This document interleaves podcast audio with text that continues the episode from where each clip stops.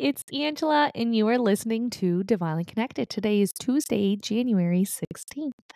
All right, so we do have some changes coming in. There does seem to be this feeling of continuous change, especially coming into finances and, and career or, or your job. Okay, that's the feeling that's coming in. Now, there is some imbalance. Your fear is heightened today. Um, there does need to be some grounding connected to your root chakra. Um, the root chakra seems a little underactive, which is increasing a lot of fear, um, anxiety, and um, lack of balance coming in connected to your material world. There's also a wrapping up of, of an experience. It says the end of a situation that brings relief, sadness, or both, an opportunity for new happiness. And so there really is this transformative change connected to your job, your career, or your ways of income.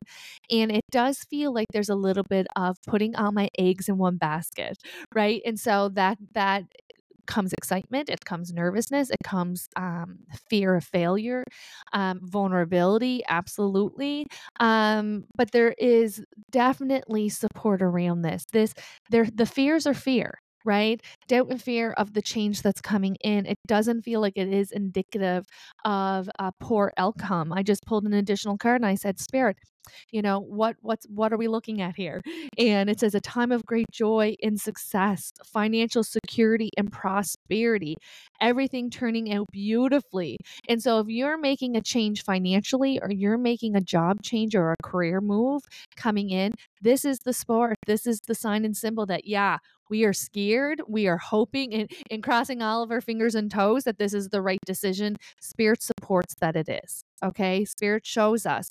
And because you're standing in your power and because you're willing to make these changes, the, the universe is catching you. You're only focusing on the negative, and the negative is taking away from this experience. You have to trust that you make good decisions. You have to trust that your intuition is leading you forward. You have to trust that it's going to work out. Stop expecting it not to work out.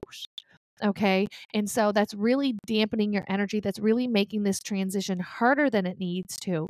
Um, and so a major lesson here is trusting within the process, trusting in the universal process, and trusting within yourself.